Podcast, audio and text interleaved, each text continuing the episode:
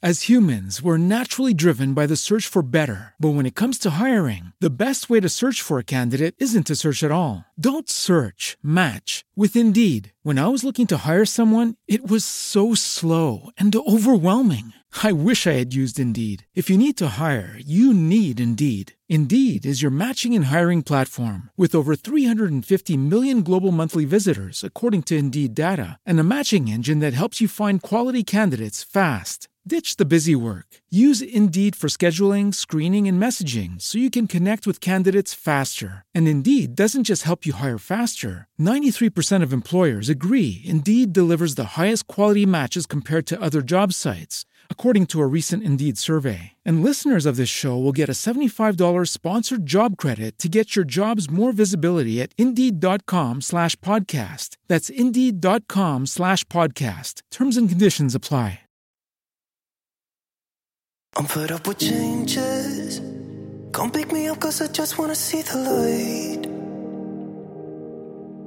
I wanna be weightless. Teach me to fly, I won't be coming down. Could somebody wake me up? I don't wanna be here and let the world pass me by. Yeah. I just see your face wherever I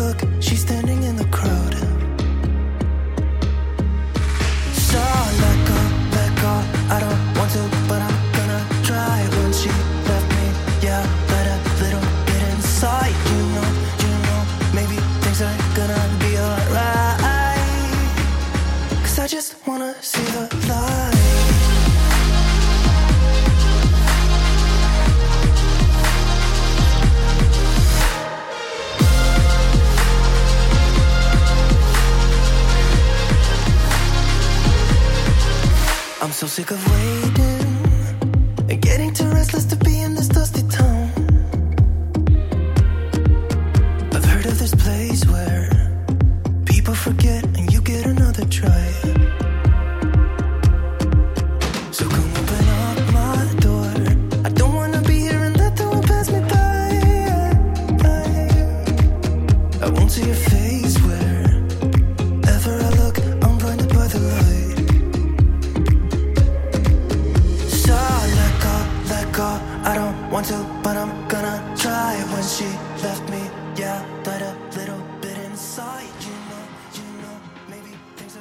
Hello, hello, and welcome to Investigate Earth Podcast. I'm your host, Chad, alongside my beautiful wife, Sherry. Hello, guys. How are you tonight? Hope everyone is doing Or today, amazing wherever you are. tonight, today, wherever you're listening. we Tomorrow, hope that you yesterday. guys are doing awesome.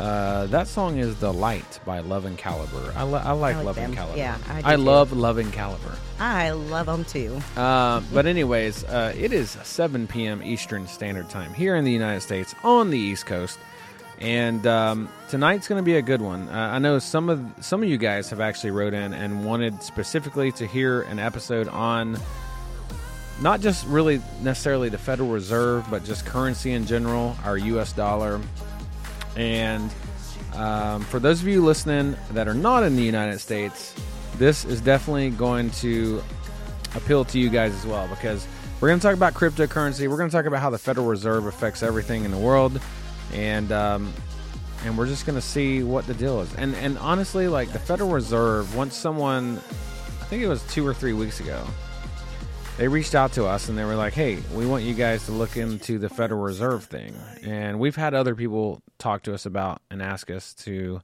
do something on currency, the U.S. dollar, so on and so forth. And but when I started looking into the Federal Reserve, I've always heard things about the Federal Reserve for sure. Um, but when you really start looking into this thing, it is kind of crazy. Mind blowing, huh? Yeah, it's kind of crazy. Um, and so we have special guest Stephen Davis on, and I hope that's what he goes by. I'm pretty sure he does. But Stephen is uh, a, a listener of ours, actually, and that's that's how we got him on the podcast. And uh, he is a ex Marine, and I won't go into too much. I'll let him tell you guys what what what he wants to. But um, had a couple conversations with him, and he's he's very well versed on kind of the currency, cryptocurrency, all that thing. So I figured, you know, what better way to have one of our listeners on our podcast to help us with this podcast on the Federal Reserve and the cryptocurrency and all that stuff.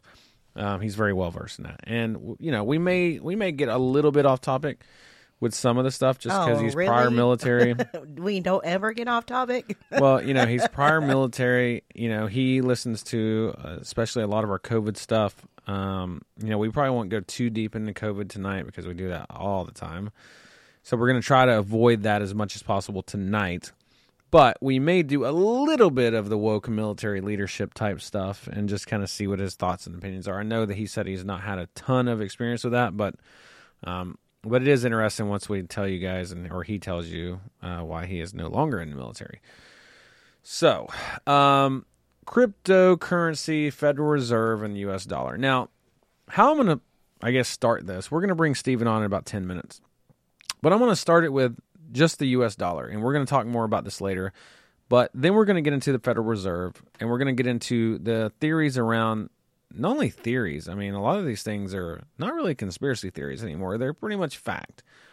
But some of these, especially in terms of not just, I mean, there's crazy things you guys are going to hear tonight on the Federal Reserve, and then there's also crazy things about cryptocurrency. And I and I'm pretty sure that our guest tonight um, is is avid in the cryptocurrency, you know, scene. And you know, we've done stocks and we do a little crypto, not crypt. Well, I mean, it is crypto, but we don't do Bitcoin and stuff like that. we did Doji. Doge, the Doge. Doge, code. not Doji. Well, Is I call Doji? it Doji. I don't Whatever. It doesn't really matter because Well, it's, it's like- it's it's shit right now. yeah. Um, we have lost a lot of money. But not to get sidetracked real quick, Chad, but did you guys hear about that darn company that lost $49 million of or people's 39, 37. 39 or something, thirty-seven million dollars. They got hacked. and it was all cryptocurrency that were people had bought or something. Yeah, and somehow they the uh, it was on it was that website. It was like cryptowallet.com or, Yeah. or one of them. I don't know exactly, but yeah, it got hacked, and uh, somehow they returned all the money. Now I, I wonder if they returned the money from the hackers or if they paid it. I mean, I'm assuming they returned know. it. I think that they paid it out of their own pocket or I something. don't know. But they had like 128 investors or something, and a lot of money gone because they got hacked because they had, did not have a I think it was 200 people. yeah they didn't have a two way authentic Uh, well, yeah, t- it looks like a two way authentication. Yeah. It's what Facebook wants you to do and all this other crap now, right where you do it two ways. which I freaking hate. It's just annoying. well, I mean it is it is more secure, but it is way more secure. Yeah. Um, so let's talk about for a minute. Speaking of that, the U.S. dollar. Um, there's an article by many people that talk about the U.S. dollar and what it's going to do. But in the early days of the American Revolution, um, our nation was at war with the greatest economic and military power in the world. Uh, with very few resources and very limited government, the odds of our nation being successful were not very good. So, after the first American Revolutionary War began in 1775, the Continental Congress began issuing paper money known as continental currency or continentals. Continental currency was denominated in dollars from one six to eighty dollars, including many odd denominations in between. During Revolution, Congress issued two hundred forty-one million five hundred fifty-two thousand and seven hundred eighty dollars in con- um, continental cu- currency. Wow, that's a lot of money back then. Yeah, so con- well that that's what they issued To- for like to ev- start it. Yeah, for everything. Yeah. So continental cur- currency depreciated badly during the war, giving rise to the famous phrase "not worth a continental." A primary problem was the monetary policy was not coordinated between Congress and the states, which continued to issue bills of credit. Some think that the rebel bills depreciated because people lost confidence in them, or because they were not backed by tangible assets. Um, and that's this is what uh, financial historian Robert E. Wright says. Not so. There were simply too many of them, is what they said. The American dollar is dead. Most of the citizens are not aware of it because it is still used as a means of exchange for all debts, personal and private, but it is no longer worth a continental. The Federal Reserve has printed the dollar into worthlessness. Actually, they haven't really printed it, they have digitized it. In other words, they have created new money without the use of the printing press. The government has simply issued electronic payments, digits, numbers, and deposited them into accounts of our nation's banks. The American dollar is not backed by anything tangible anymore. Wonder if it ever was, and we're going to talk about that. Um, in other words, the only value the dollar has is what the government tells you it has. If I type the number $1,200 and send it to your bank, will they put it in your account as if I actually had given you the money? Of course not. uh, the actual dollars behind the digits do not exist. There is nothing backing the twelve hundred dollars in digits now that now appear on your balance sheet, thanks to your recent government check. So it's not like you have that thing backing whatever that number says in your bank Right. account, right? I mean, it's not like you have like a little uh, cubby hole of your five thousand dollars in your bank, right? And there's actual dollar bills stacked in your little cubby hole. This that's your stuff. And then behind that, whatever that's worth, there's something backing that. There's nothing backing it. It's all digits. It's all electronic, Yeah, everything is. and Well, it's not you- worth you- a damn thing anymore. No, and you think even about like your paycheck. Everybody gets, you know, automatic deposits now. No one ever I don't think people even cash checks anymore yeah, and barely. gets cash. I mean, Yeah. everything is done digitally and on, you know, yeah, put right into your bank account. It used to be where you would have to go and cash your check and get cash or then put that cash into your account. And I think back then maybe it was backed more than it is now. Yeah, for sure.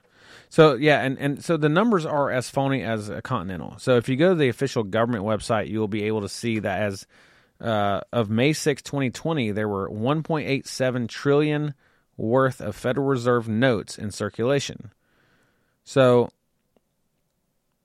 if you were to collect every physical penny, nickel, dime, quarter, half dollar, paper dollars of various denominations, the total amount of actual physical dollars in circulation is just under 2 trillion.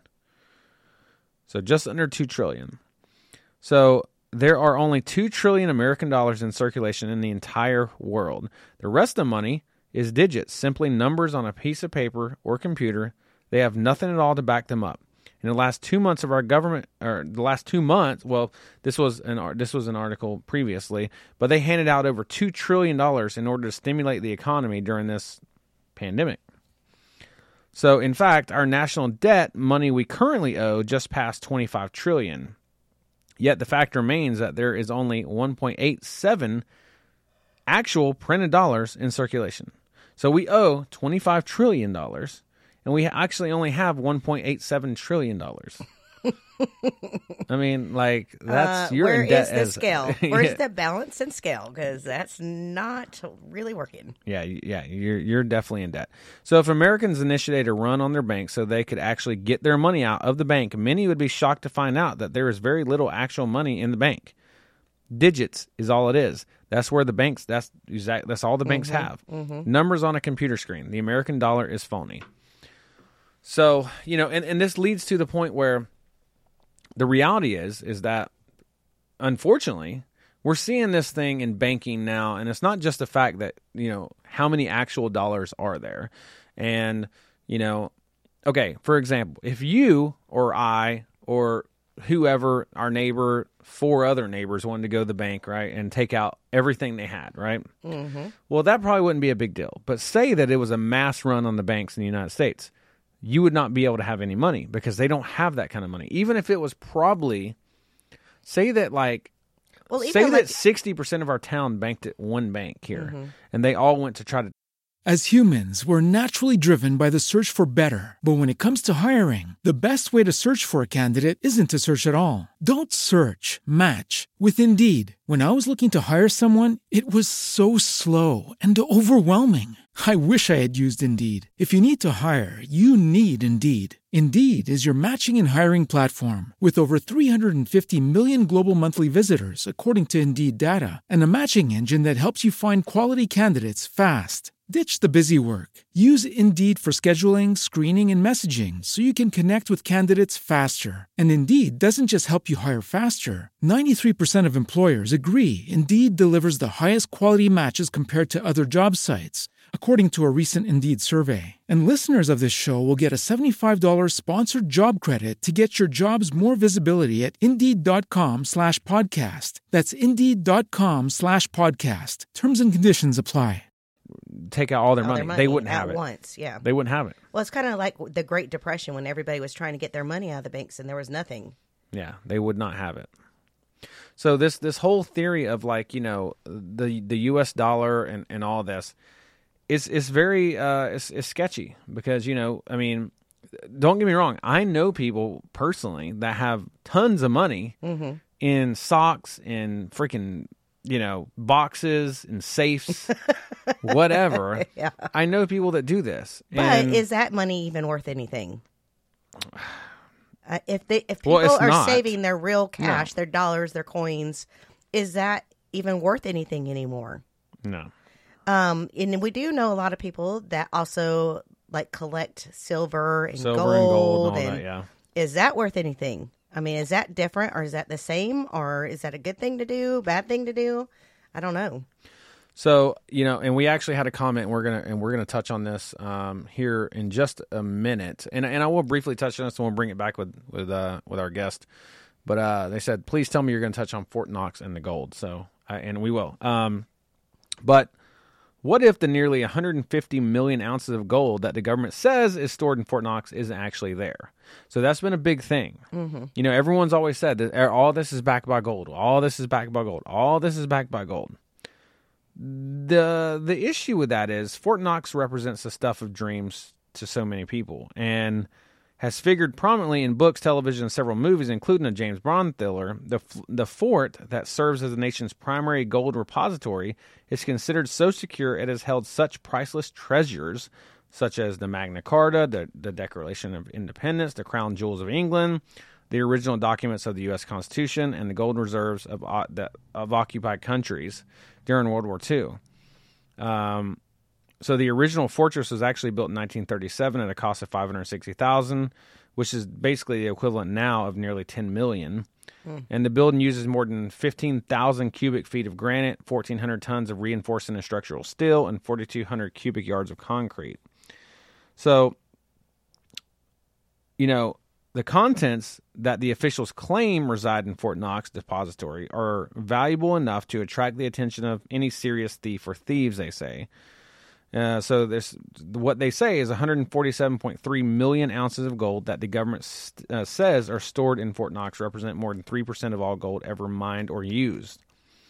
While the official story is that the gold has been in Fort Knox massive vault for decades, many wonder if this is really the case. There have been no audit of the actual gold contents at Fort Knox since 1953 when Dwight Eisenhower was president. During this audit, only 5% of the gold was tested and no independent experts were used. The evidence is suspiciously lacking. The only source to actually verify that the gold is there is the United States government, um, and perhaps the impermeability of Fort Knox is a ruse to hide the fact that there is no gold held there whatsoever.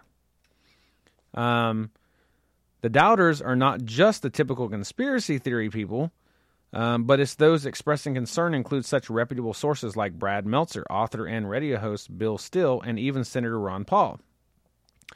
So many people say It's this gold's there. actually not even here. Yeah. And if anything, many people believe that they actually built this Fort Knox to make sure no one saw that there's no gold there, rather than to protect people from getting the gold, right? Mm-hmm. That's what the crazy thing is. And this all kind of leads into was anything ever really backed by the US dollar? Was the US dollar really always a conspiracy theory? I mean, meaning is, you know, hey, don't worry, uh, you just you just take this money and we're going to do this and you know don't worry it's all backed you know this is valuable because this is money and it's backed by this gold blah blah blah but we're going to talk more about that here in just a second but i mean what do you think is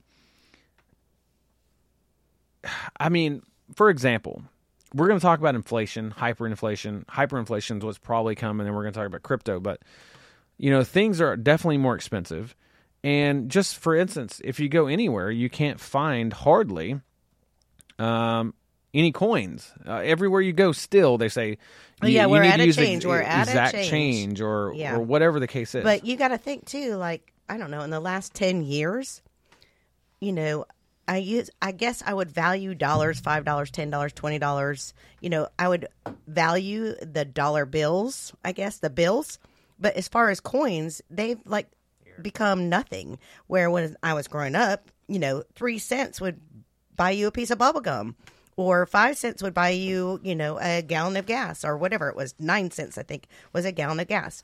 Like because the prices have gone up, the value of coins to me, I feel like there is no more value. Like I, I'm just going to be honest. A lot of times when I'm cleaning house and stuff, and I see some coins and they're pennies or whatever, Oh, don't tell me you throw them away. I throw them away. I Oh, put them in the darn trash because they don't. they don't. I don't feel like they're worth anything. they really aren't anymore. I I mean, mean, if- like I, I probably would not throw. Well, I don't know. I've thrown dimes and quarters and nickels away, but pennies definitely. If I see a penny, it's not even worth it to save it to me because I don't feel like it's worth anything anymore. No, you're right. It is is is a crazy uh the, the the currency thing. We're gonna get a, a little deeper on this, and definitely the Fort Knox deal a little more. Um, we're gonna bring on our guest, uh, Mr. Stephen Davis. Stephen, uh, or that is your name? Is that how you want to go by? Sure, you can call me Steve, Chad. Okay, cool, cool, cool, cool. I want to make sure that I had your name right Well, because 'cause- Sherry freaked me out. 'cause Yeah, I was like, like, don't I, know if think that's he what he said. David. No. Um, so we, we, I don't know if you've listened uh, the first 15 minutes, but yeah, we, we were talking about you actually are a listener of ours, and that's kind of how we all kind of connected. But give us a little bit about your background, whatever you want to share, who you are. I know that we brought you on for the Federal Reserve slash cryptocurrency slash whatever the whole the whole currency uh, subject. But give us a little bit about who you are, what you've done, um, and kind of why you're on this podcast, I guess, because we kind of went back and forth about it. Sure, it's great to be here with you. So, I'm a mechanical engineer by education, and I worked for Halliburton 14 years before COVID, and then they had us working from home during the lockdowns until they shut down the whole facility, laid everybody off over the next couple of months, over a thousand employees. And since then, I've just been working warehouse jobs type Home Depot Tuesday morning and raising my family and my kids and buying Bitcoin and other cryptos to hedge against inflation with the Fed's crazy policies. Wow. Yeah, well, I you know it's funny. I'm glad we have you on because you know we- we're definitely going to bring up some some uh, some theories on the the cryptocurrency and just see what your thoughts are on those as well. But but I also kind of want your opinions on just cryptocurrency in general. But um, I don't know if you just heard us. Have you heard the the theory that that the Fort Knox and you know and we're going to get to the Federal Reserve stuff here shortly, but um, but Fort Knox actually never really held the gold that they claimed it held. Have you ever heard that? That's a new one to me. I, I uh, know that in 1933, um, President Roosevelt confiscated everyone's gold to fund the war and um, prepare for the Depression and everything. Um, and then in 1971, Richard Nixon took us off the gold standard. And by that time, Fort Knox, I'm sure, was starting to empty out all their gold if they ever had it. Yeah. Well, and, and, and I think the question is because we've actually had people, and actually we had a comment on the podcast tonight, and it says, "Please tell me you're going to touch on Fort Knox and the gold." So that's why I wanted to bring it up. But say, for example, what would happen if the world actually found out there was no gold in Fort Knox? I mean, what would the consequences of that be?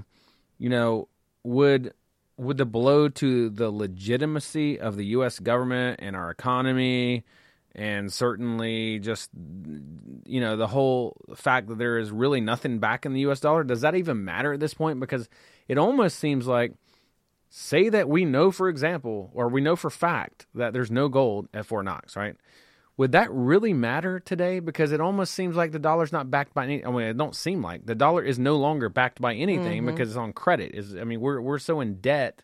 We got 1.7 trillion actual dollars circulating, but yet we are in debt 26 trillion dollars. So would it even matter if there was gold in Fort Knox or not at this point? I mean, honestly, 50 years ago, it would have mattered back when we relied on our dollars being backed by gold. But like I said, since Nixon's presidency, we already know it's not backed by gold. So if Fort Knox were completely empty, it would not have any effect at all because the US dollar is primarily backed by being the world's reserve currency and the official currency that is transacted for oil, the petrodollar. yeah. And if any country threatens the hegemony of that trade privilege of the US dollar to buy oil, then we first declare economic warfare on them through sanctions and then follow up with kinetic warfare. So really our dollar is backed by the might of the US military. Mm, interesting. that's very interesting. And uh, so, like people that are like gold collectors and silver collectors, is that even like worth anything now? Since since we're not really backed by I mean, I guess besides the value, I mean, what are people are, are people collecting gold and silver because they want to? Is, is same same same reason you would go cryptocurrency, right? You Mm-hmm. you want it to increase in value. Therefore, if you ever need to cash out, your money is increasing rather than decreasing. But is that why people you think buy gold and silver now? I mean, is I mean, because I know a lot of people do. Or are they wanting to barter it someday when when, When everything when shit hits the fan? Well, you're absolutely right. So people that have been paying attention to what's going on know that the dollar is hyperinflating. We hear old timers saying, "I used to be able to buy a meal for five cents, hmm and and now a gallon of milk is seven dollars." yeah. So I love preppers. They've got the right idea, preparing for societal collapse, what have you. And old timers love the idea of holding something tangible that's been recognized as a store of value for 5,000 years. But the problem is, if you buy a certificate, the reserve banks, the vaults, are only required to keep 1% of the gold that they sell in certificates. Hmm. Now, that mm-hmm. could have something to do with the fact that the price of gold has remained pegged around $1,800 for the last decade and has not tracked inflation at all. So, the problem with having tangible gold and silver in a societal collapse situation is you've got to break off chunks like they did with coins in history. And if we're that desperate for resources, it'll be like Mad Max. Probably bullets will be worth their weight in gold. Yeah, you mentioned hyperinflation. So uh, there, there's many uh, you know money experts that talk about the U.S. dollar is definitely, if it isn't already, hyperinflating. And I guess you can look at the hyperinflation as in, on many levels in some way. So that means, for example, if you had a Hershey bar that now costs say a dollar twenty nine, that'll rise in price to a hundred dollars, and then a thousand, and then a million. Can you know depending on what the hyperinflation is, and so at that point, the U- United States dollar would be worthless.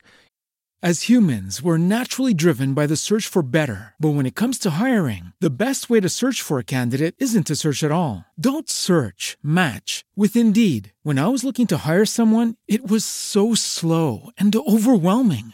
I wish I had used Indeed. If you need to hire, you need Indeed. Indeed is your matching and hiring platform with over 350 million global monthly visitors, according to Indeed data, and a matching engine that helps you find quality candidates fast. Ditch the busy work. Use Indeed for scheduling, screening, and messaging so you can connect with candidates faster. And Indeed doesn't just help you hire faster. 93% of employers agree Indeed delivers the highest quality matches compared to other job sites, according to a recent Indeed survey. And listeners of this show will get a $75 sponsored job credit to get your jobs more visibility at Indeed.com slash podcast. That's Indeed.com slash podcast. Terms and conditions apply.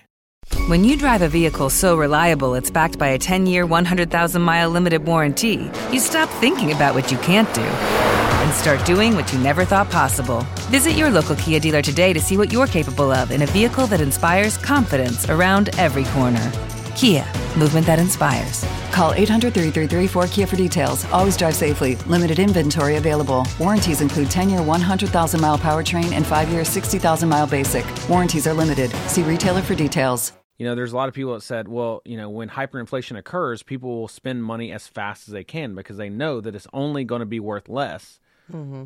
the longer they hold it, which then creates a collapse of the United States dollar. And so some scholars, I don't know if they're propagandists, if they're people that are, you know, kind of involved in this whole thing, but many people believe that, you know, or not believe, they, they try to tell you that the US dollar is not going to collapse. It's impossible. But what do you? I mean, do you think that the U.S. dollar will collapse? And if it did, what would happen with it? And I mean, are we already in a collapse? We just don't realize it. I mean, I guess that's the. There's still trust behind the money, I guess, right? Yes, officially, there's still trust behind the money. And we are in the collapse. We're witnessing a slow motion train wreck at tectonic plate speed. Because, like you said, there's trillions of dollars in circulation, but the derivatives of all the debt and investments are actually in the quadrillion. The system is so huge it's going to take a long time for hyperinflation to actually occur. In the meantime, it's just that steady, gradual inflation, which the official rate is 7% of the consumer price index. But that doesn't take into account the real expenses that normal everyday Americans have to deal with. Yeah. Hmm. That is very interesting. It's um, yeah. It's, it's so I guess like regular inflation, like I was talking about, Stephen. You know, when I was growing up, I remember gas being like you know sixty-two cents a gallon, or going to pe- buy a piece of gum for a penny, or um, I hate to say this, but I even remember cigarettes being ninety cents a pack. And now today, everything it's you know way higher. Is that? I guess that's regular inflation, but hyperinflation is something different. But I, but I also guess what Sherry's saying too is you know over that that's over the course of many years, Right. And I guess there's probably a rate of inflation too. I mean, Yeah, I, well, I- you I- said seven percent, right? Yeah. Well, what I'm saying is, I think we're growing. Uh, I think our inflation rate is is just skyrocketing. Would you agree? Definitely. And fortunately, the supply chain hasn't completely collapsed because when there's a supply crunch, that is what really makes inflation go off the charts. And this is the beautiful thing about Bitcoin. While prices in dollars have increased steadily, prices in sats, satoshis, which are fractions of a Bitcoin, have steadily uh, decreased. So you know that Bitcoin 10 years ago was priced in dollars and now it's worth over $40,000. dollars Mhm. And so for a few Bitcoins, you could buy a house these days and the trend will continue. Yeah. Yeah, we uh we remember when Bitcoin came out and we're like, man, I don't know if that's going to do anything. Actually, we did invest in what, what I mean, we have made some money in Doge, don't get me wrong, but we are losing our ass right now in Doge. we are losing our ass. But luckily, we don't have a ton of money in there right now. but we're still losing. Damn, like they're Elon. they're like Robinhood's like, uh, Miss Freeman, oh Sherry, whatever. We're gonna have to sell some of your But that's not stocks off. Doge. You- you're you're in stock positions that you're you keep it just keeps going down. so it's making her sell. Yeah, they make me sell my stuff because I don't have enough money to keep it in there. But she Sherry's one of those people that always gets in like on the bubble. Yeah. Like it's like literally at the very top. And it's like about to go down, and I'm always like, "Why did you buy?" Bro? I'm like, because it's gonna go. It's going to is the, the- moon. It's going to the moon. No, you were on the moon when you bought it. Literally, that's what she doesn't understand. There's there's different definitions. So um, so listen, let's talk about the Federal Reserve for a second because I I found out some crazy information on the Federal Reserve that I just think is insane. Well, did you realize the Federal Reserve is actually not part of the federal government, Steve? That's correct. It's a private bank. Yeah, so if it's not part of the federal government, then why is the word federal in its name? I mean, the, the, the crazy thing is, the Federal Reserve under government, there, there's a lot of people that actually first mention this. It's like, well, if you look up, if you look up Federal Reserve under government in the phone book, you have to look in the business section instead. And so what they were talking about is that the Federal Reserve was intended to deceive people into believing that it is part of our government and is therefore democratically elected rather than what it really is a sinister cabal of private bankers who wish to control world governments through controlling their money supply. Okay, wait a minute. Al Greenspan or whatever. Who the heck is that? I thought he was in charge of all that stuff. Greenspan. Yeah. Talking about the guy. I don't know. Anyway, I don't, I don't know what you're Stephen, do you know what you're talking about? Yes, Greenspan was the Federal Reserve chair years ago. And then it was Ben Bernanke. He mm-hmm. oversaw the 2008 financial collapse. And since then, we've had Janet Yellen, who's now the U.S. Treasury Secretary. But the current uh, Fed chair is Jerome Powell. So yeah, so so you say the Federal Reserve basically creates a board of directors, right? And but they only have to report to Congress, although they're not part of the government. Is that kind of how that works? Yes, and the history of it is definitely involved in the occult with the Illuminati and the Rockefellers and Rothschilds. They're the people that Yeah. control the world's governments by controlling their money supply. Money. Yep.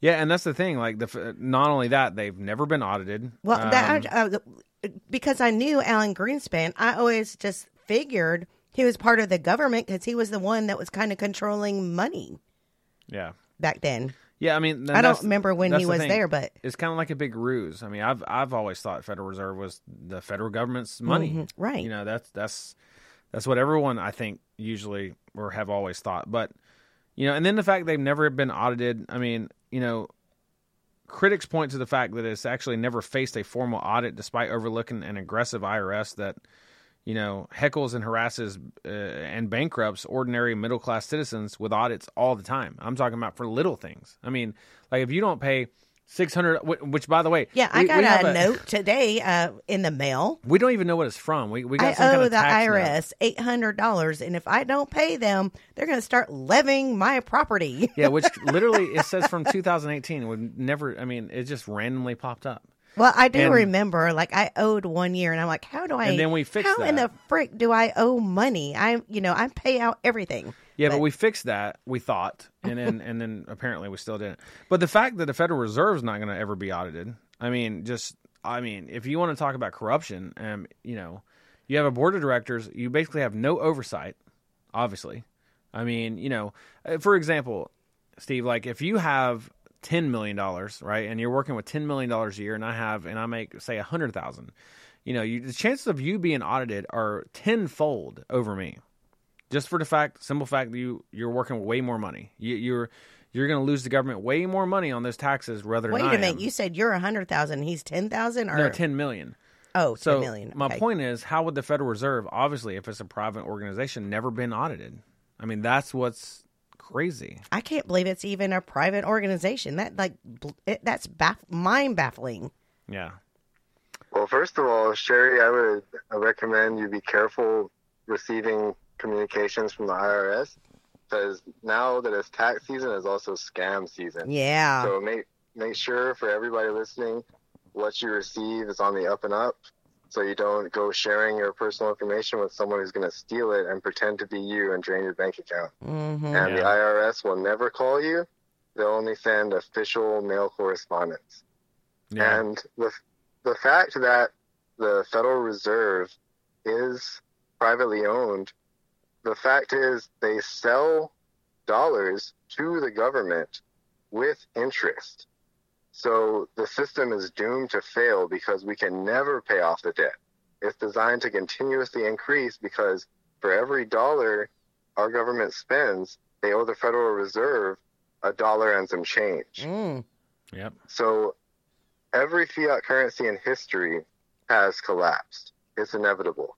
Before the dollar was the British pound.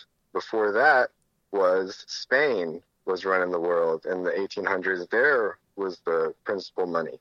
So the dollar's days are numbered. It's only a matter of time.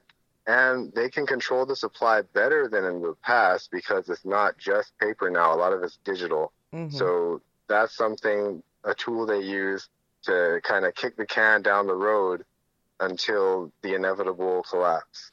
Yeah. And what Steve's saying, like if you print a thousand but expect back eleven hundred through interest payments, you'll never be able Well, to get never that back be able to pay it back either. because you'll just have to keep printing money until the money's worthless. Is that how like okay, so when people go to other countries and they have to exchange their money for like euros, for example, and they're like, "Oh, these these many dollars equals these many euros." What is their money back? Is their money back by the same kind of like system? Do you guys know? what like um Like if you go to another country, like euros, for I'm example, sure. or you know Spanish money or whatever. I, I don't know the names of them. Steve? Do you know? Do you have uh, any? So all world governments right now are dealing with fiat currencies. None of them are backed by anything except the reputation and the financial credit of the government holding that currency. Wow. So so let's get into how is you know you're you're you're big into Bitcoin now. For people that don't know anything about cryptocurrency, kind of explain a little bit. You know, okay. Well, let's start with this. There's various cryptos and there's various all that. You you have things like Doge, which the re, Dogecoin is something that Elon Musk kind of went on. The reason why everyone said it's never going to amount to anything is because it's an endless supply. You know, it's, it's it's there is no set amount. Explain how Bitcoin is. How it works? Well, yeah, well, how it works, but it, it's it's it's a set number of bitcoins. There will never be any more created. Correct? That's right. So the reason I don't touch Dogecoin is because it's inflationary. Every year, five million more Dogecoins are minted, and uh, actually it's five billion. So that means that every day people have to buy 14 million Dogecoins just to keep the price the same. Um, so right now there's over 100 billion Dogecoins in circulation and continuously increasing. But Bitcoin, there's only ever going to be 21 million. The supply is fixed. And so far, 90% of those Bitcoins have been mined. So there's over 18 million in circulation and probably about 4 million have been lost through people throwing out old hard drives, what have you. So That's that's why Bitcoin is like digital gold. So it, it- Whereas, go ahead. I was going to ask you like that. I still that I still don't understand like how crypto is mined through a computer. Like I don't get that Yeah, we've heard of like people. You know, you've Yeah. heard of people mining, uh, mining which, their own crypto. which I know whatever. China is was a huge miner of, of Bitcoin.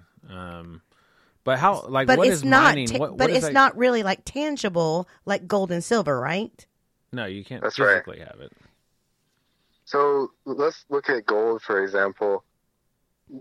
As humans, we're naturally driven by the search for better. But when it comes to hiring, the best way to search for a candidate isn't to search at all. Don't search, match with Indeed. When I was looking to hire someone, it was so slow and overwhelming.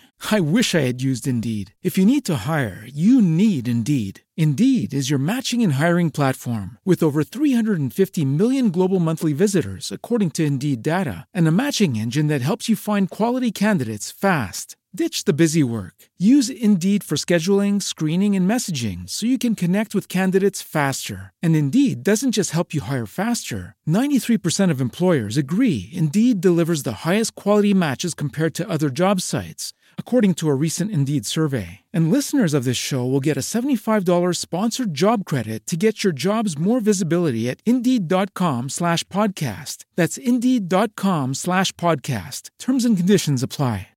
When you drive a vehicle so reliable it's backed by a 10 year, 100,000 mile limited warranty, you stop thinking about what you can't do and start doing what you never thought possible. Visit your local Kia dealer today to see what you're capable of in a vehicle that inspires confidence around every corner.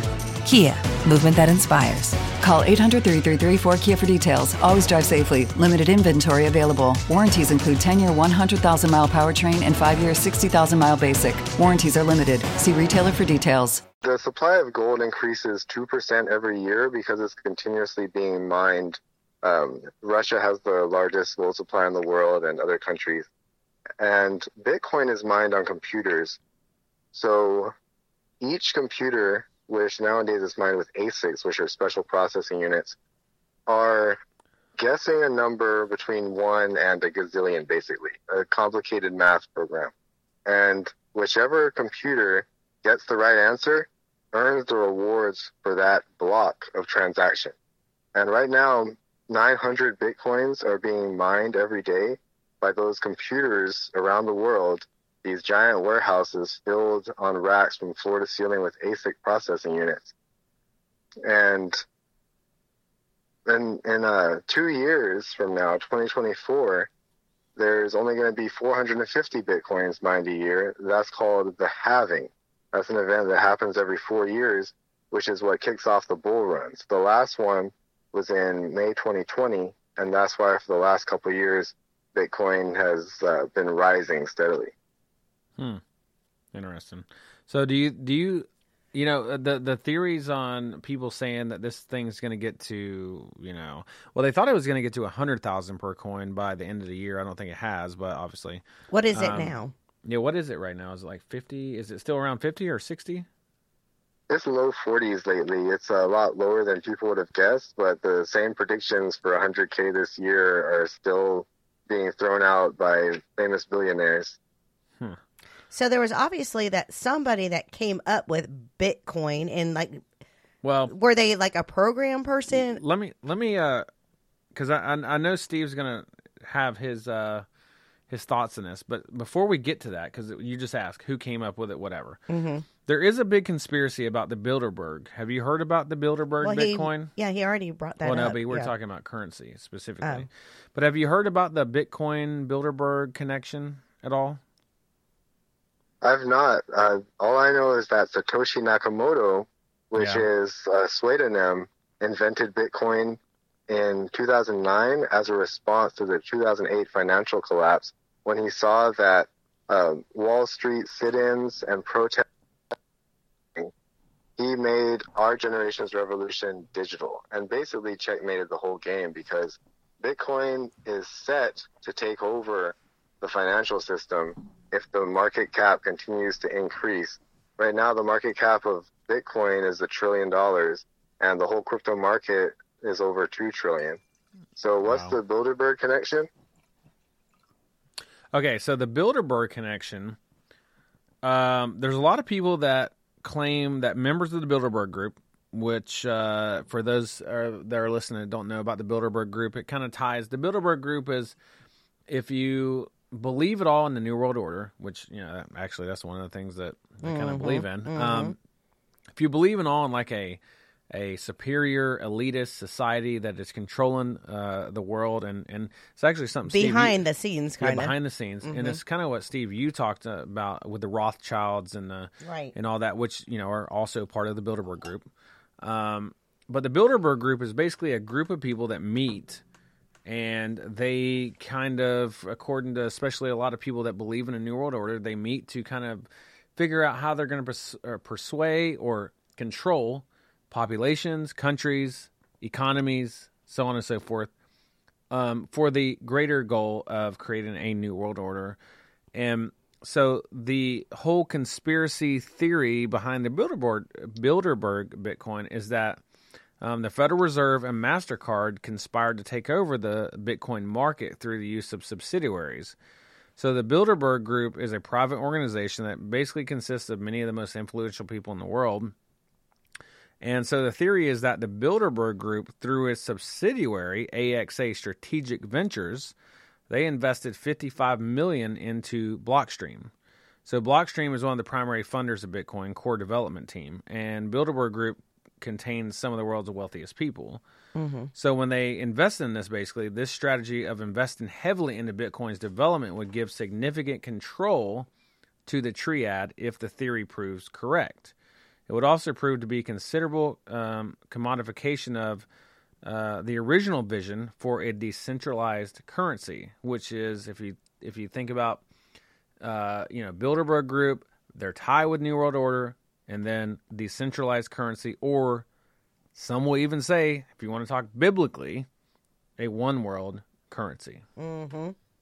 So, what what is your thoughts on that? yeah, that? going from dollars, euros, whatever else to one world, yeah. to one world currency, which then- is which might be something like crypto. Yeah, and the fact that Bilderberg Group, it, we at least know for factual has ties to this with the AXA Strategic Ventures Group that bought into the original funding of this. Like, what what are your thoughts on that? I mean, do you do you? I don't know. What is your thoughts?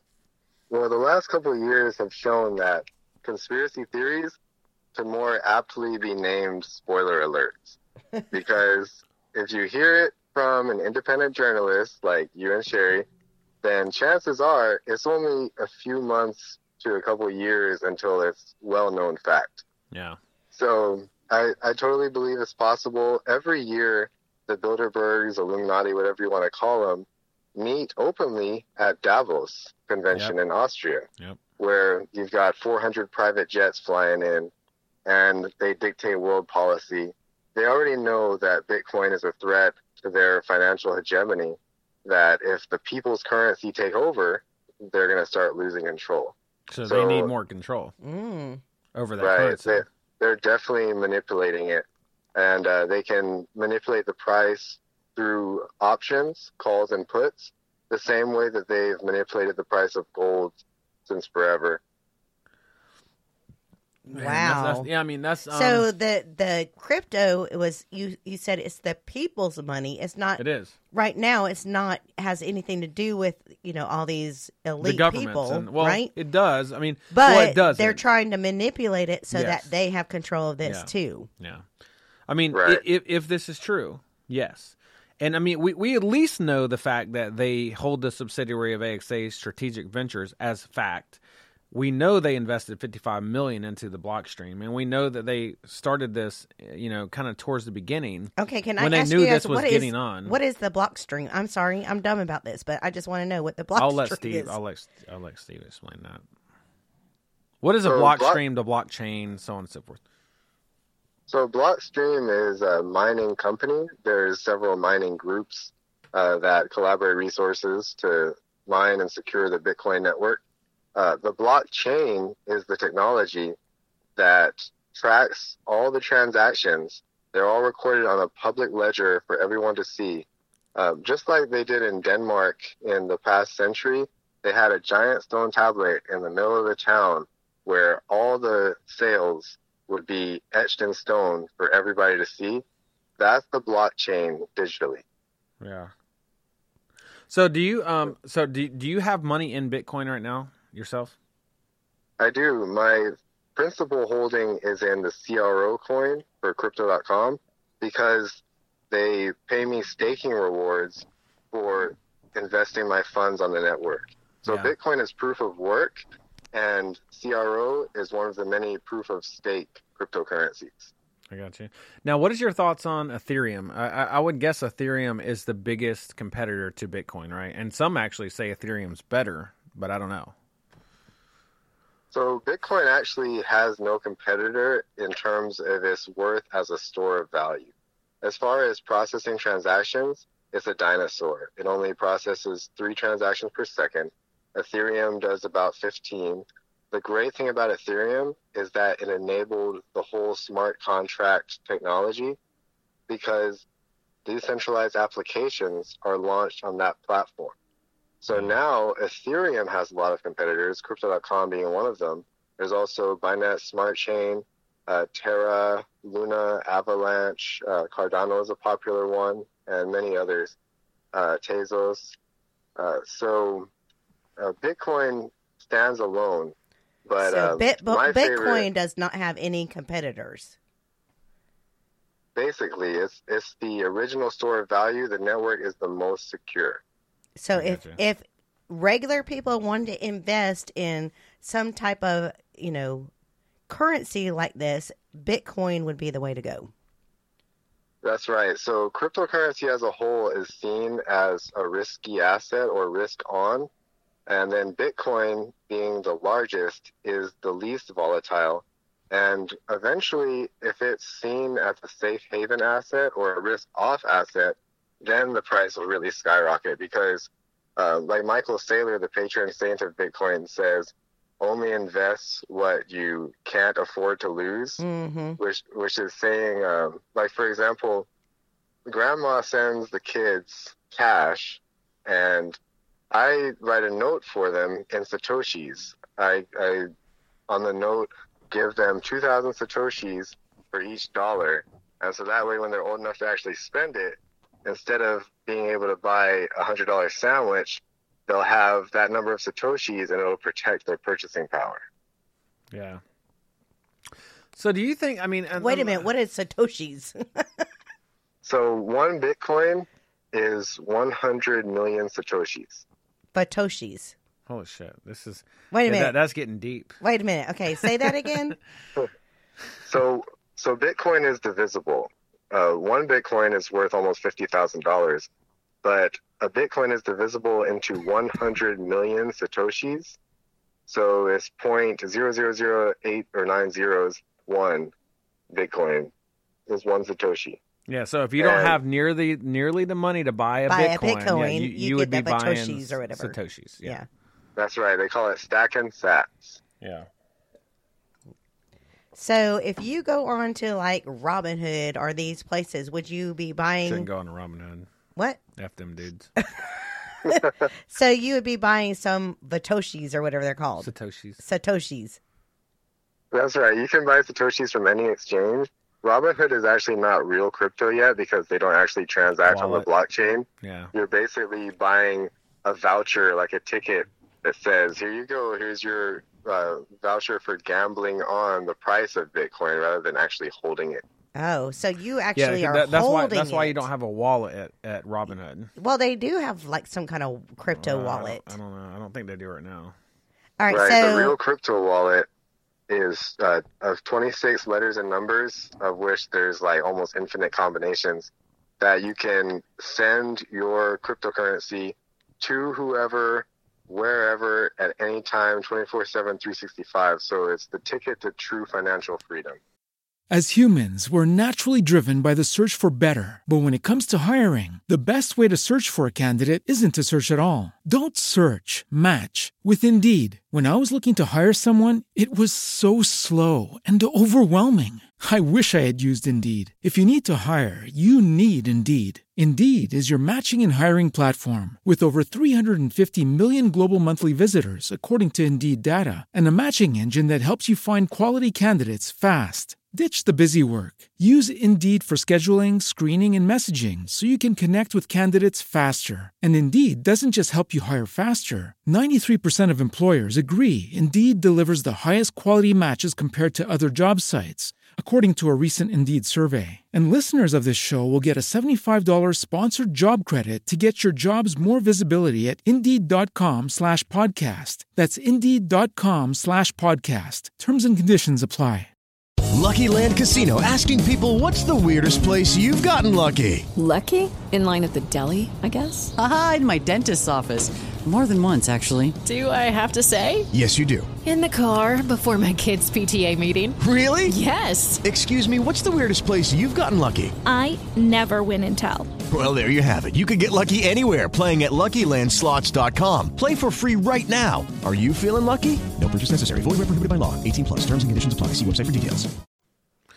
So okay, so l- let's get back because I, I want to get back to the um, because we we've covered New World Order on this a lot, and and although I'm not saying even if the Bilderberg Group, you know, and I mean, well, we know for a fact their subsidiaries do hold a shit ton of in, uh, early investment money in Bitcoin, but but the reality is it is the people's money. So let's let's say that number one. I mean, it is, which is also what makes it a threat to global elitists that mm-hmm. want more control. Which, mm-hmm. by the way, I think we've already discussed this on this podcast tonight. That that if you look at the Federal Reserve, even if you look at the Fort Knox, the fact that there was so say that there is say that it was fact there has actually never been the amount of gold at Fort Knox that they say there was, which I mean, and it's kind of crazy because Fort Knox is literally one of the most secure places on planet Earth.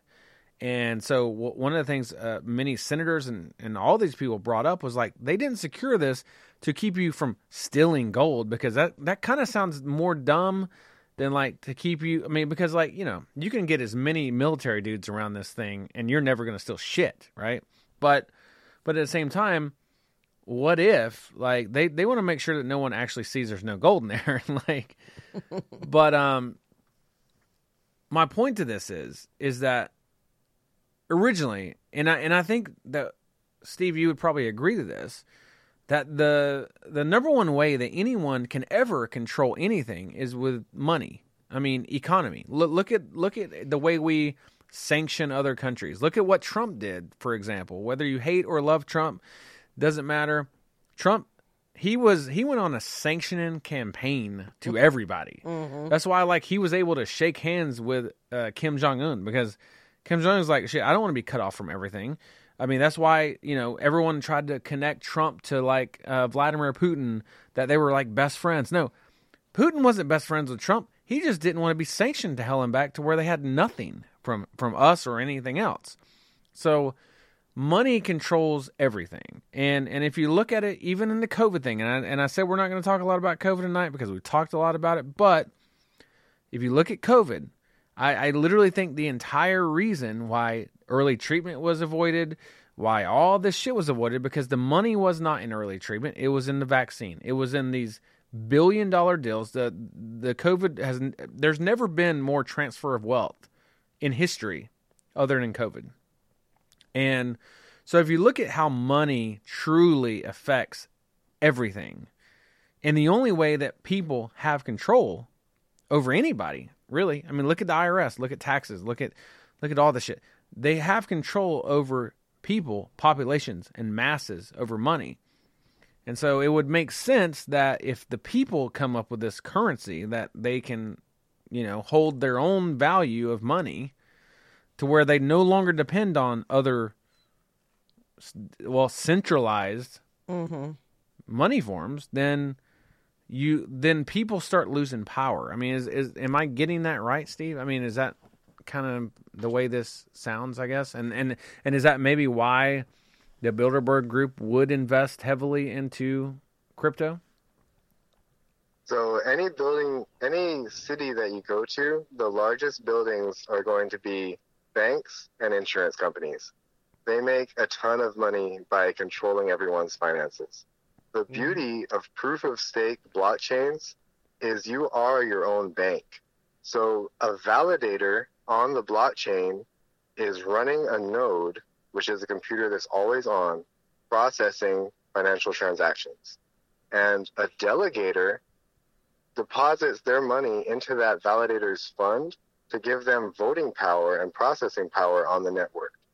And as a delegator and a validator, you're paid a percentage of that transaction to incentivize validators to continue running nodes and for delegators to continue staking.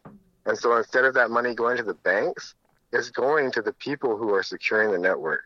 So this passive income is going to be huge in the future for just regular people like you and me. Whatever money we have in our retirement funds, earning a couple of percentage interest per year, or worse in the banks, earning 0.01% interest in a savings account, is going to be absolute poverty decades from now. Whereas cryptocurrencies, if you choose the right ones, reputable ones, are going to continue to increase in value astronomically.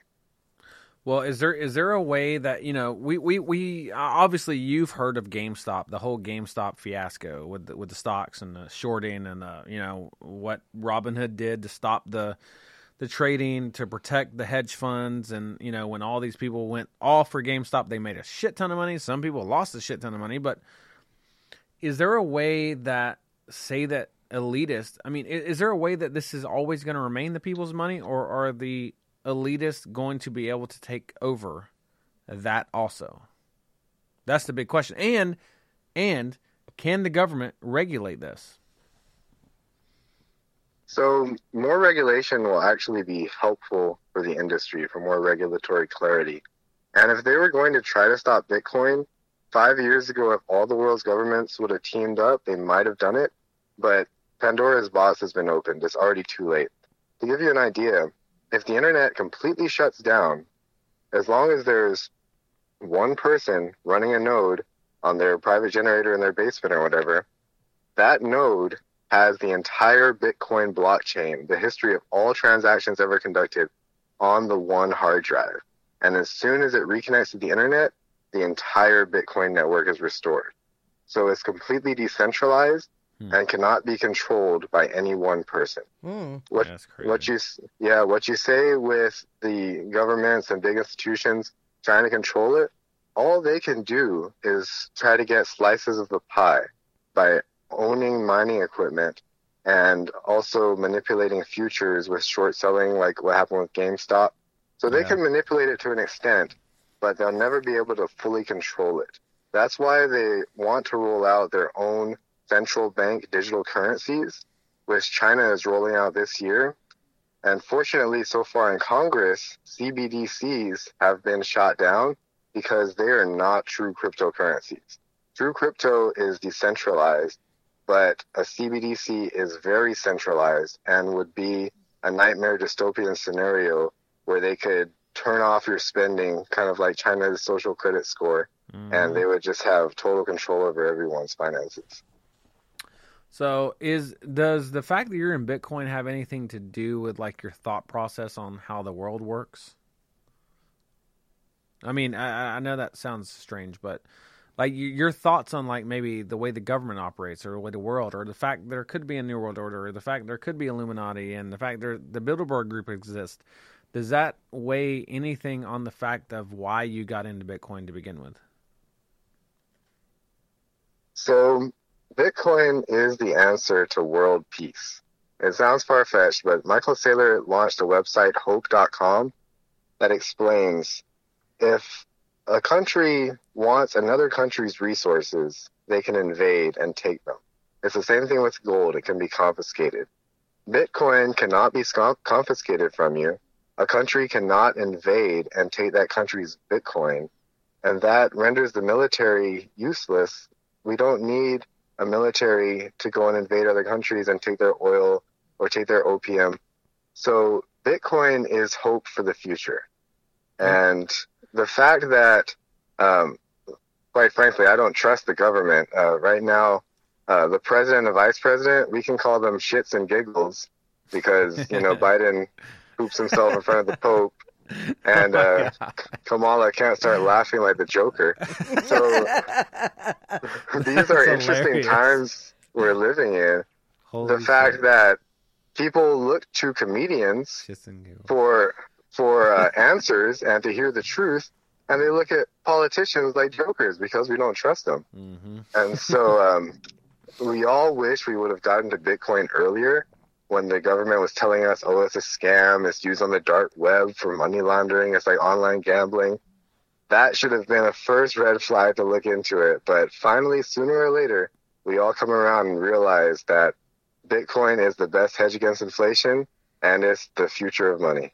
Well, and also too, like people are actually taking Bitcoin money as a Yeah, payment accepting it, now. yeah. Like I was like, wow, that's really kind of crazy. People like, even were taking Dogecoin, which is kind of crazy. but people are taking that as payment. Yeah. And, you know, I don't know, since I grew up like on the dollar and the coins or whatever, I know has. what a dollar is worth. But with the Bitcoins, like I don't get that. And like you know what a dollar's but- probably worth? but- like minus a million dollars. Yeah, but right these now. people are taking like Bitcoin as payment. They're probably making out better than people that are getting dollars by payment. Yeah. Wouldn't you think, Yeah. Steven? Absolutely. So you've got pro athletes now taking portions or all of their payment in Bitcoin. I saw You've got a few politicians this year doing the same thing. Um, so it's it's the future. It's the best way to go. I wonder if Nancy Pelosi got her facial job uh, by from Bitcoin. Did you see that damn video, man?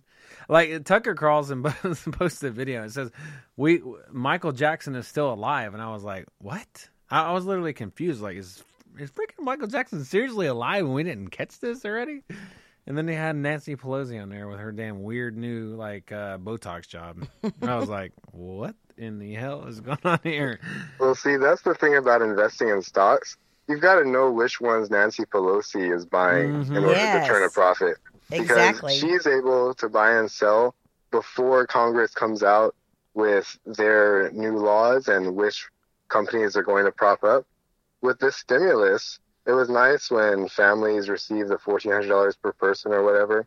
But behind the scenes, they're buying corporate debt. They're pumping up stock prices of companies that they choose. So, in this inflationary environment, they really made it essential for just regular people to become investors in order to preserve their wealth and purchasing power. And that's a difficult situation to be in. Right. Yeah. So, Bitcoin and crypto are the most obvious answers. Um, you've also got to have a second, at least, source of income. Passive income is critical, which is what all the lockdowns and business closures showed us. Oh yeah, And- sure. Proof of stake cryptos are a surefire way to earn some passive income. Hey, let me ask you. You you said you used to work for Halliburton. Um, is that that's kind of like a pretty legit like? Uh, don't they do a lot of crazy? Like uh, I don't know. I mean, they they've kind of been involved in some conspiracy type, you know, governmental shit, right? So Dick Cheney was the former CEO of Halliburton. Yeah. And uh, we were famous, or Halliburton was famous for uh, being the exclusive military contractor in Iraq and Afghanistan. and you saw like eight hundred dollar toilets uh, on the transactions, Okay. and they were just making so much money. Um, and Dick Cheney is also the one who allegedly orchestrated the whole 9/11 event yeah. which it was an inside job because um, God rest the souls of the victims, uh, but the two towers fell with the planes that hit them. But there was also World Trade Center Building Seven, and Which had you nothing. asked, right? That one was not struck by an airplane, and it still collapsed. And so, for eight months before that time, they were doing elevator renovations, which is a perfect opportunity to rig explosives on the framework of the building. Mm. Um, so I was telling my coworkers that 20 years ago, and uh, cognitive dissonance, they don't want to believe that our own government would kill its own people like that. And Well, it's sad, but it, It happens. is sad, and it is true though. Well, well, look at Operation Northwoods. Yeah, They- it's the that's same what they wanted to do. And we've never really done a podcast, even though we wanted to about 9-11. Well, maybe we'll bring Steve back on Yeah, because 9/11 so many people are like, no, you can't even go there. Like, this cannot be the truth. Well, the but thing is, it's, there's it's, it's so not. many things that point to it being the truth. But look, you know, there, there's something that um. Do you ever have you ever do you ever watch Alex Jones at all, Steve? Alex Jones is the one that originally woke me up 20 years ago. Yes, sir. Okay, so the reason the exact I mean exactly what Sherry just said. You know, and, and I think people have told us that like Mm-hmm. you you can't go to 9/11. You you can't do it. Um, and we've never done a 9/11 podcast, but definitely something that uh, there's shit. There's more questions on 9/11 than almost anything. But and you Mm-hmm. and just we're not them. saying, like, God rests their souls. People died. yeah, they did absolutely. But we're But- claiming that our there's claims that the government did this, not terrorists. But but I, my point to Alex Jones was is that the Sandy Hook thing. Now, you know, I absolutely believe 100% kids died in Sandy Hook. You know, the whole thing, right? I mean, Mm-hmm. I I 100% uh, believe that. But you know, the with the Alex Jones thing on the Sandy Hook thing was like, okay, well, where's freedom of speech end? Like he, that's his opinion Yeah, but then he on got on actors and whatever. Which Yeah. you know, I mean, look, I'm I'm not I'm not even going to go there because Well, it's just freedom of speech It is. whatever you think. If you, you know, But want listen, people to join the fact that the fact there was a coordinated effort to sue him and and, and Mm-hmm. they were hoping to sue him into oblivion and then they Right. also canceled him on everything. And by the way, Everything. Alex Jones has been right about 95% of usually Mm-hmm. and it's not just Alex Jones. I mean there's a lot of people that that Right. just speak of the truth that they see as it is. I mean there's things that we talk about that I've I've came forefront and I, you know for example Bigfoot. And I'm like you know, we had a Bigfoot expert. Why do on. you always bring up Because Bigfoot? Bigfoot, I don't believe there is a Bigfoot in the woods. And we, I and we, do. I think there's a Bigfoot. And we had one of the leading Bigfoot experts in the world on our podcast. But, um, but my point is, is that I've, I've, I've always, felt, people I've always, no wait, I've always felt like Alex Jones was sued to oblivion, and it still is being sued to shut him up, and Mm-hmm. also send a message to anyone that questions anything or questions happens the government for anything. or the government, what you see on the media, like the the, the bad things happen. I mean, maybe that's far fetched, but you know, just like what you're saying, Steve, about the the third building, you know, Mm-hmm. and all that shit. I mean, like for example, us, we talk about a lot of shit. We talk about COVID, man. That's like a that's like a deadly disease to talk about COVID, to even talk about it. But you know, when you when you think about talking about 9/11, you know, and and It the- turns a lot of people no, but against you, though. No, but listen, I the- think. no, I don't think so. But the first thing I think about nowadays is what happened to Alex Jones. But I mean, it's a little different. But do you understand what I'm saying, Steve? Like, I, I, just feel like Alex Jones was sued to hell and back. I don't think it was just parents that, that were thinking like, "Oh, I can't believe he's saying this, and we're going to sue About the shit our out of him." kids, yeah. I think he's been. I think he's. I think the government helped him in suing Right. or, or helped helped them. them in suing Mhm. him to send a message. Do not do not question anything, the government. anything bad and horrible, About the government, horrific yeah. that happens. I know it sounds crazy, but what I don't know. What are your thoughts? Oh, you don't sound crazy at all. Uh, I'll tell you what. In times of universal deceit, speaking the truth is a revolutionary act. Mm-hmm. And we have to preserve our freedom of speech with everything we've got. Because if the powers that be are trying to suppress certain messages, then the government is run by criminals. If we speak up against them and they try to stop it, obviously they've got something to hide. Yeah. So Exactly. that's why the your work is so important. You two are investigative journalists and bringing the truth to the people. Um, more reputable than CNN and all the other mainstream news wa- network that are spreading the propaganda. We depend on you, Chad and Sherry, to continue to cover the real issues. And we have faith in you and your word, and we really appreciate your work. Oh, you just gave me like Oh, I we, don't we- know. We, definitely appreciate you that. gave I me a lot of love right there. Thank you. No, I mean, But I, it's even like okay, you guys. Do you remember? Um, I I know I'm going off, but do you guys remember that big rock concert and that dude was up in the um in the high rise hotel? Yeah, there, there's a big conspiracy. On Yeah, that, there's too. a big Yeah. conspiracy about that. That it was really not him, and that that was even the government.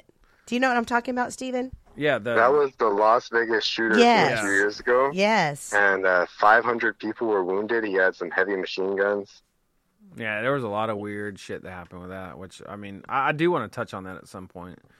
Um, I, I think that was just strange, but um, but hey, what you were just saying though, um, as far as like journalists, and investigators, I mean, you look at Joe Rogan. He's you know, you look at he's he's the top of the game right now. Um, but Project Veritas posted something tonight, and uh, and and I think they make a good point here. You know, Tim Pool, uh, which a lot of people listen to, um, Tim Pool, Tim Cast. You know, for people that don't know, Tim Pool was a Democrat, and you know he was a pretty big Democrat when Democrats were normal.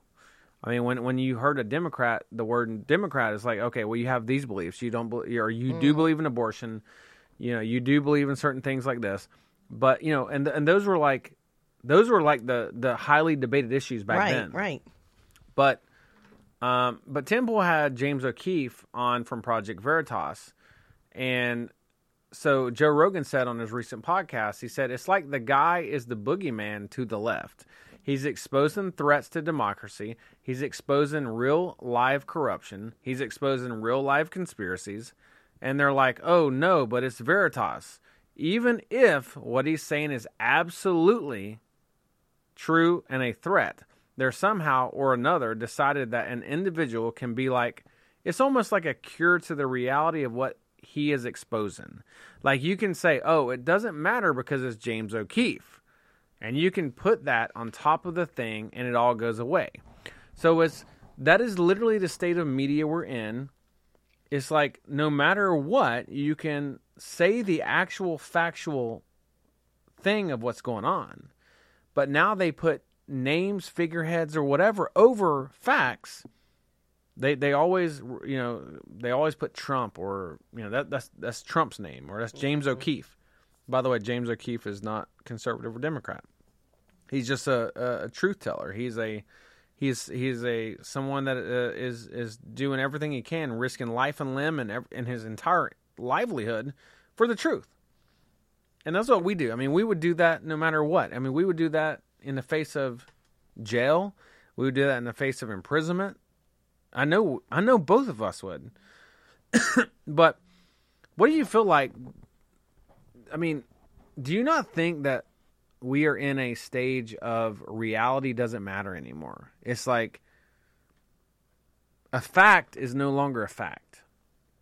It is for example, James O'Keefe. He's literally showing videos on Project Veritas of factual things of how Mhm. corrupt and and effed up the system is. Right. But yet they just say, "Oh, it's James O'Keefe." They just like Oh, it's James O'Keefe. They just Don't sweep worry it about under that. the rug. What are your thoughts on that, Steve? The Matrix, what is real? So it's kind of like 1984, where they took Winston to the Ministry of Truth to reprogram him that two plus two is five. Basically, facts As humans, we're naturally driven by the search for better. But when it comes to hiring, the best way to search for a candidate isn't to search at all. Don't search, match with Indeed. When I was looking to hire someone, it was so slow and overwhelming.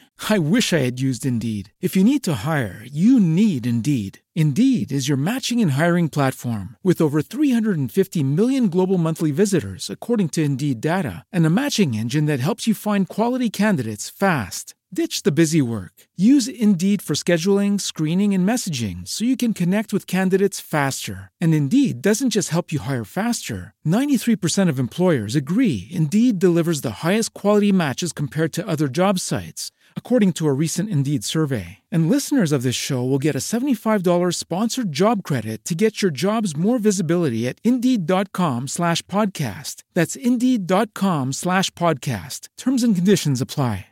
With Lucky Land slots, you can get lucky just about anywhere. Dearly beloved, we are gathered here today to. Has anyone seen the bride and groom? Sorry, sorry, we're here. We were getting lucky in the limo and we lost track of time. No, Lucky Land Casino, with cash prizes that add up quicker than a guest registry. In that case, I pronounce you lucky. Play for free at LuckyLandSlots.com. Daily bonuses are waiting. No purchase necessary. Void where prohibited by law. 18 plus. Terms and conditions apply. See website for details. Are what the government tells you. That's what they want us to accept as true. And James O'Keefe is a true American hero. And like you said, it's it's essential to speak the truth no matter what and don't give in to tyranny. We don't want to end up like China. Dr. Martin Luther King, you've covered his podcast as well. His assassination was a conspiracy. Yeah. Mm-hmm. He said, The day your life begins to end is when you become silent about things that matter. Yes. And, Amen. and sa- same thing with JFK. You covered his conspiracy, the magic bullet. The records were supposed to be declassified this year, but the court decided to put it off for another 55 years. Same thing with Pfizer. They'll release the mm-hmm. official documents on the effects of the so-called vaccinations, which are really gene therapy injections, experimental. They were released only by emergency use authorization, EUA. They're going to release those records to the public in 75 years. By that time, we'll all be long gone. And by the way, I think I think they just got 99 years. I think. I think Wow. they just, I think they just pushed it to 99. They had But they, I they thought had somebody said no. We're not going to do that. We want to know within the year, within, within a month. yeah, or a month or something. Yeah, but then they went to another judge, I think, and then they got it 99. That, that's all they got to do. They just got to I go mean, to a different bo- judge. like like Steven said though. Within seventy five years, we're all going to be dead and gone, Yeah. and nobody else is going to care about it. Yeah, you well, know? I mean, they they still have this theory that people trust the government. I mean, and and sadly, sadly, a lot of people do. I mean, I I um Steven, I don't I don't know. I don't actually I think I posted this on my Facebook and this was not my quote, I said, I can't take credit for it, but it was a great quote, and I don't know who who it is, but I said, if you ever doubt your intelligence, remember that millions of people lived through the last 2 years and somehow they concluded the government should have more control over their lives. like that somehow is a large portion of people in this country. They It is. Hey, you know what? Last two years, yeah, I think the government needs more control. Yeah, I know. And there are real people like our family members, like our especially elderly people. Oh yeah, well the old people, man, Old they just- people, that's that's all that you know. because that's mainstream. It's- that's the yeah. only people mainstream media have anymore are the old people that just can't think. They're like close to not not close to dementia. I don't want to say that because my mom and your mom and all that. But they don't know technology. They, they don't know, how, any way to look anything up. Yeah. And that is literally the only people mainstream media have anymore. And by the way, I hope. a lot of those people. Well, yeah, I mean, not not the only people, but there's a lot of morons too. Well, But, um, just like today, I was I was watching um uh, ABC. I think is that the guy ABC. I don't know. Um, and he was interviewing some people in South Carolina, and there Oh, are yeah. Black Americans. And talking about and talking about Joe like Biden, how great Joe Biden, it, like what his um, statistics are right now, and if they still believe him in him or not, and you know if if he's hap- if he's helping the African American community, all that stuff. By the way, Stephen, what is your uh, nationality? So my parents came from the Caribbean, my mom from Barbados, and my dad from Cuba, but I was born in America. I got you. Awesome. So, so Cuba- anyways, they they were like talking to these South Carolina people, like what is his, you know, voting rate or whatever. But they were saying that even they, Well, they were just trying to make it out like he's still. Well, yeah, I mean, some of them were like, "Oh, well, I'm disappointed." Yeah. But then in the end, they they were like, "No, I trust Joe Biden. He's only Yeah. been in a year." Blah blah. Yeah, it's like, yeah, oh he's my only God, had dude. a year to like fix this country. The reason the reason I ask you your um, your nationality is uh, well, obviously you know, and, and this is the thing too. So you said you, you know your your mom's from Barbados, right? And your dad is from That- Cuba. Is that what you said? yeah. Yes. Okay. But do you consider yourself American or do you consider yourself a Cuban American or a Barbados American? So I'm an American, red-blooded through and through. In terms of describing my background, I would say Caribbean American because Yeah. it has affected my culture. Uh, growing up with Caribbean parents and relatives, I ride a bicycle to work every day. I like to garden and uh, listen to reggae music, things like that. Oh, I love reggae Um, music, dude. I love reggae music, dude. That's awesome. and I value freedom and liberty, uh, just like every other red-blooded American. And bless the hearts of the old people that think they're doing the right thing, getting the Mhm. vaccine because that's what they're told on the news. Yep. Um, yeah, it's it's really a shame It's so that they mean well. They do, and they, you know, they're just trying to follow what I did say they think America wants them to do. But you know, and it's even like these young parents that are. We said we were we're not going to talk about that, but it's even these young parents now. getting their kids vaccinated. I'm like, oh Vaccinations are for six months and older now. no six months and younger. No, six months and Pfizer older. Pfizer's coming out with six months and, And older. Six six to six months to a year. Yeah, But you know, and, and, and, it's like these it's like parents are trying to do a good job by getting their kids vaccinated. But when you think about But- old people, it's like like your mom. She's eighty. Yeah, eighty-seven now. Seven? Eighty-seven. And you're like, okay, well, you know, I mean, you might as well get it. I mean, shit, you know. Yeah, I mean, like to lose, mom. yeah, but like still, you know, whatever the adverse events of this are. I mean, that could also be just you're turning eighty nine. You know, like you know what I mean, like. Mhm. But when you give a kid that, like, for I mean, I don't know. I'm not gonna go into all this shit. Yeah, but what I am saying is there is a lot of young people that still respect what the government says and they're going to go and do what the government says, which means they're going to vaccinate young children that are their children because way- the government tells them to. I will say that I think Steve or Steven, I don't know what the hell I need to call you still, but for some reason I want to call you Steven. Davis. That's fine. Anyways, I do think he's been one of our best guests because Yeah. honestly, he has been very well talked, uh, very, Spoken. Yeah, That does not That's sound why I am not. You sound redneck. Shut up, redneck. He's been All right, well we're- Now we're about to get in. Yeah, well, that sounds more prof- like that's like a new age thing that the that the new kids are saying. well He's been well talked. I'm creating that trend now. No Um, cap. but he knows his stuff too. Yeah, and he I does. want and I and I want to pick your brain because I think you just got tons of shit in your brain. Yeah. and I want to pick your brain on other subjects. In the I want to ask for Steven, sure. have you had an IQ test? Because I bet you you Yeah, he's scored smart. You can out tell he's of smart. the yeah. roof. You can tell he's smart. Yeah. Oh, Have you had- thank you. Did you score? Did have you ever had an IQ test? Do you know your IQ store, score? So I took a Mensa test several years ago, but I joined the Marines instead. So You took a menstrual test? Well, I bet you failed that one. so Mensa is M E N S A is a society of geniuses that meet up and play Scrabble all the time. Oh, I got you. Um, Yeah, but I'm go. I'm a former reserve Marine officer. Um, so as far as being a jarhead, that I eat crayons, so I'm not too smart. But as an officer, I can push pencils and write and type reports and stuff. Well, hey, uh, so we got a we got a comment, which no one ever comments on this, which is funny because Yeah, no one no, two. ever n- most no one like no one can ever figure out how to comment on our podcast, which is fine. it's tough, but someone says I agree. Thanks, Stevie Davis. Oh, we gotta him. call you Stevie. That's what my mom calls me. Is it really? Stevie. Yeah, my Yeah. brother's name is Steve, and my mom calls him Stevie. So there you Yeah. go. That's awesome. Like Man. Stevie Wonder. Stevie Wonder. yeah, I love yeah, him. but you're not blind. You can see, and I bet you, you know, uh, uh, literally, I mean, that's a good. That's actually a good uh, analogy. Um, literally, there's half the country right now that are that, blind. that are Stevie yeah. Wonder. Yeah, they're blind. Or Stevie Wonder. They're like sheep. Yeah. Yep.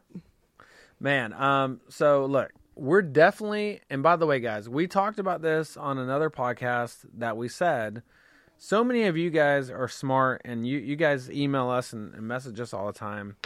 And I think Steve E is going to be. I think he's going to be a regular on our podcast Yeah, because we're going to bring him back on because he's too smart not to bring him back. Yeah, he's totally Um, smart.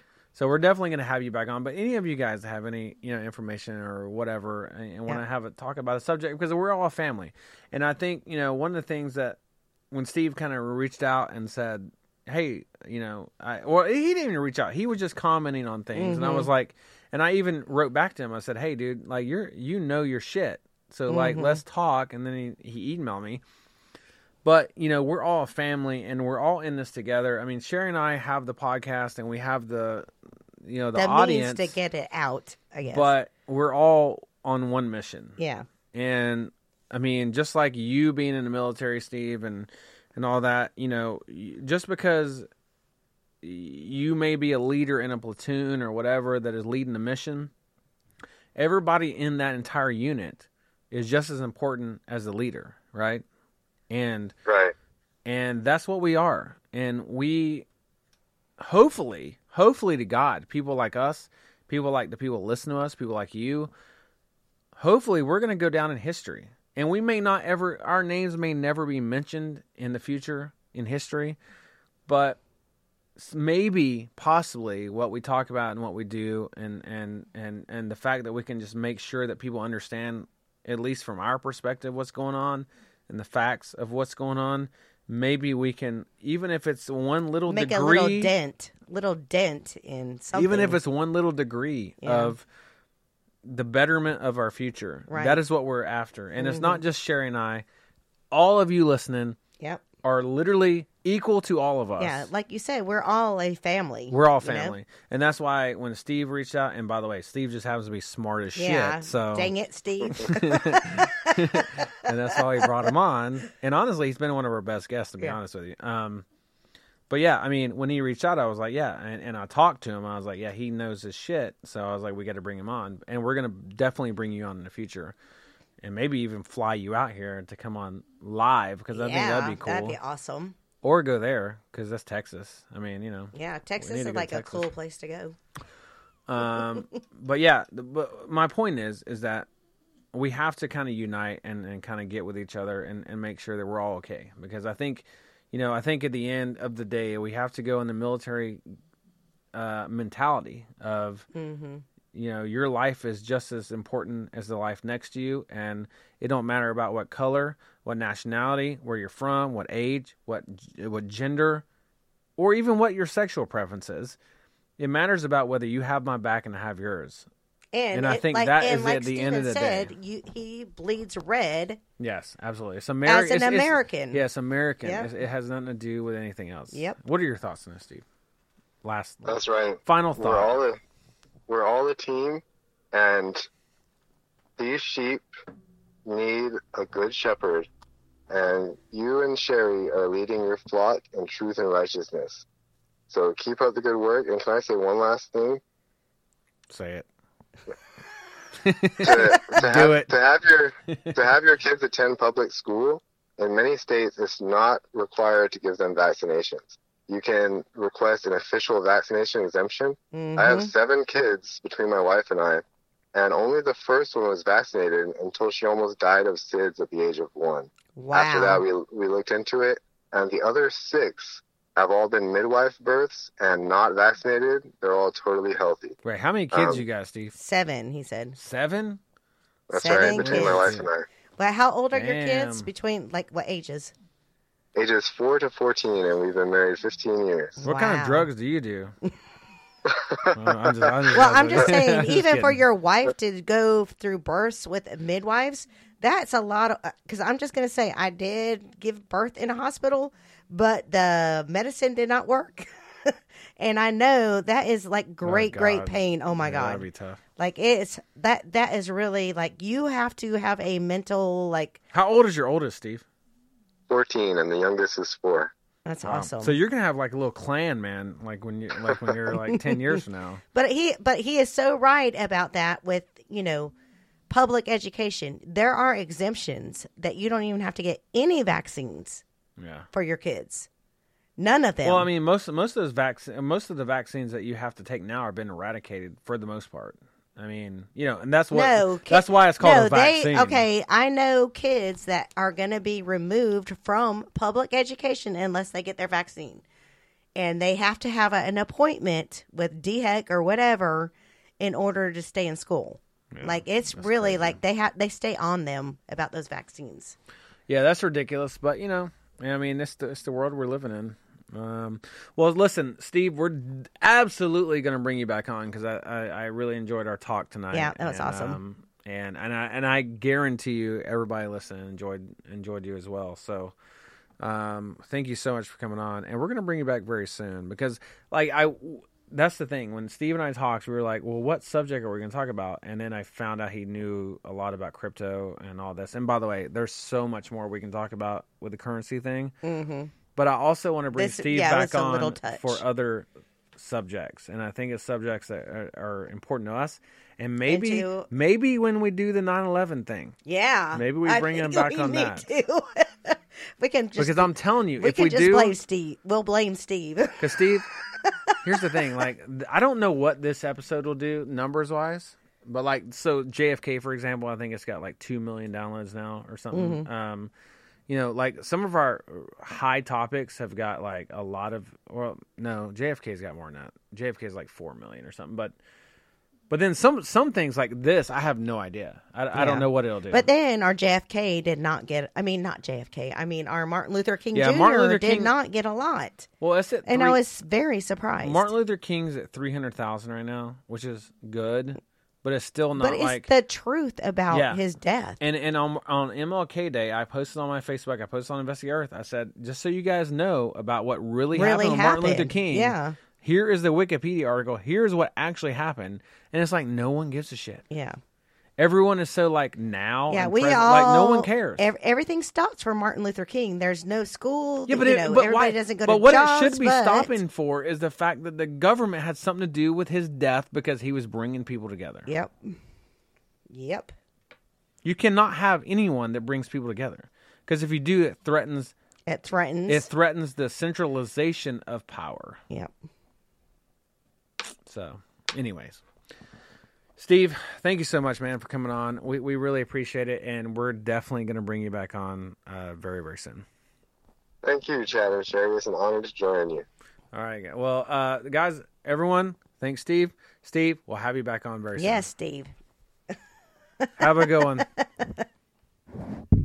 Oh, sorry, I hit that. I hit the. Uh, sorry, I hit the mic.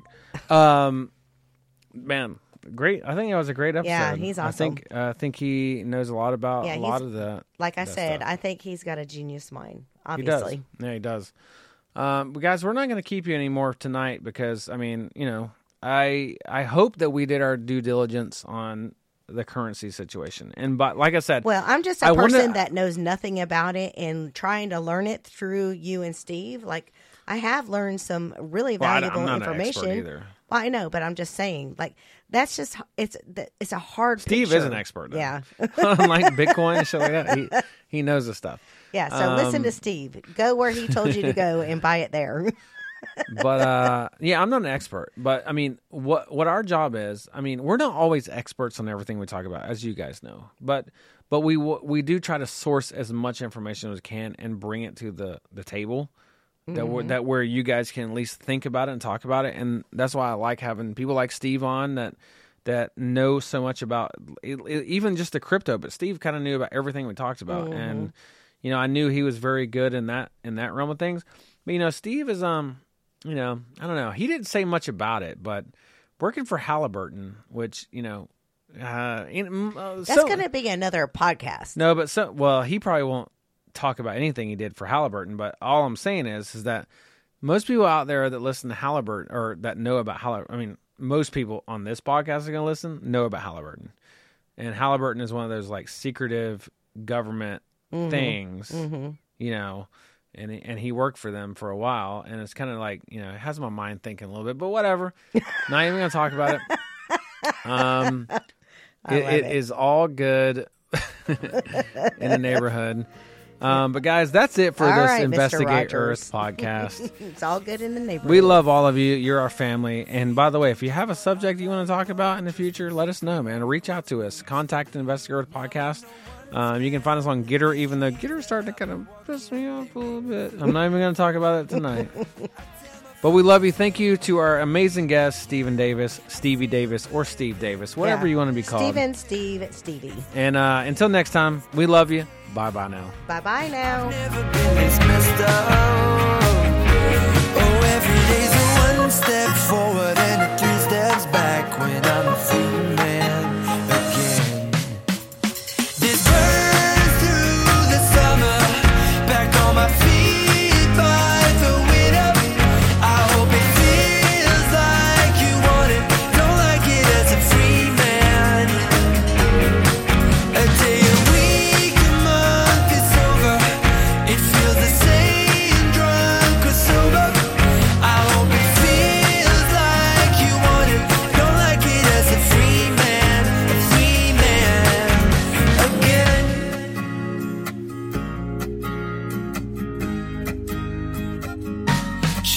Now you're free, man. You better chase those dreams, and I don't think you're the perfect fit for me. I do believe that you're better off without me, cause you don't see what I see.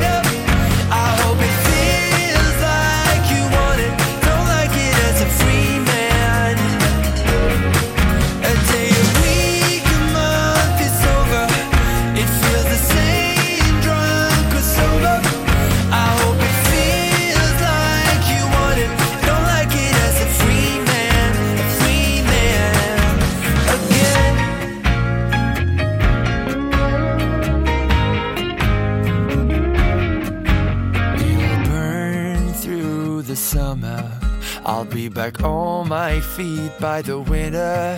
I hope it feels like you want it, don't like it as a free man.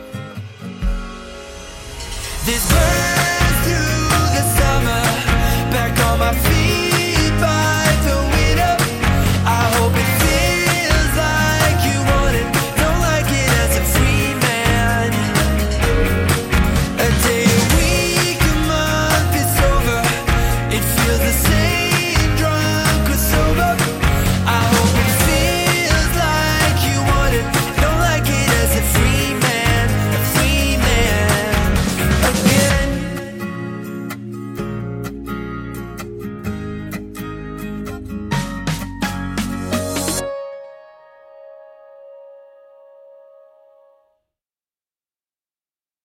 As humans, we're naturally driven by the search for better. But when it comes to hiring, the best way to search for a candidate isn't to search at all. Don't search, match with Indeed. When I was looking to hire someone, it was so slow and overwhelming. I wish I had used Indeed. If you need to hire, you need Indeed. Indeed is your matching and hiring platform with over 350 million global monthly visitors, according to Indeed data, and a matching engine that helps you find quality candidates fast. Ditch the busy work. Use Indeed for scheduling, screening, and messaging so you can connect with candidates faster. And Indeed doesn't just help you hire faster. 93% of employers agree Indeed delivers the highest quality matches compared to other job sites, according to a recent Indeed survey. And listeners of this show will get a $75 sponsored job credit to get your jobs more visibility at Indeed.com slash podcast. That's Indeed.com slash podcast. Terms and conditions apply.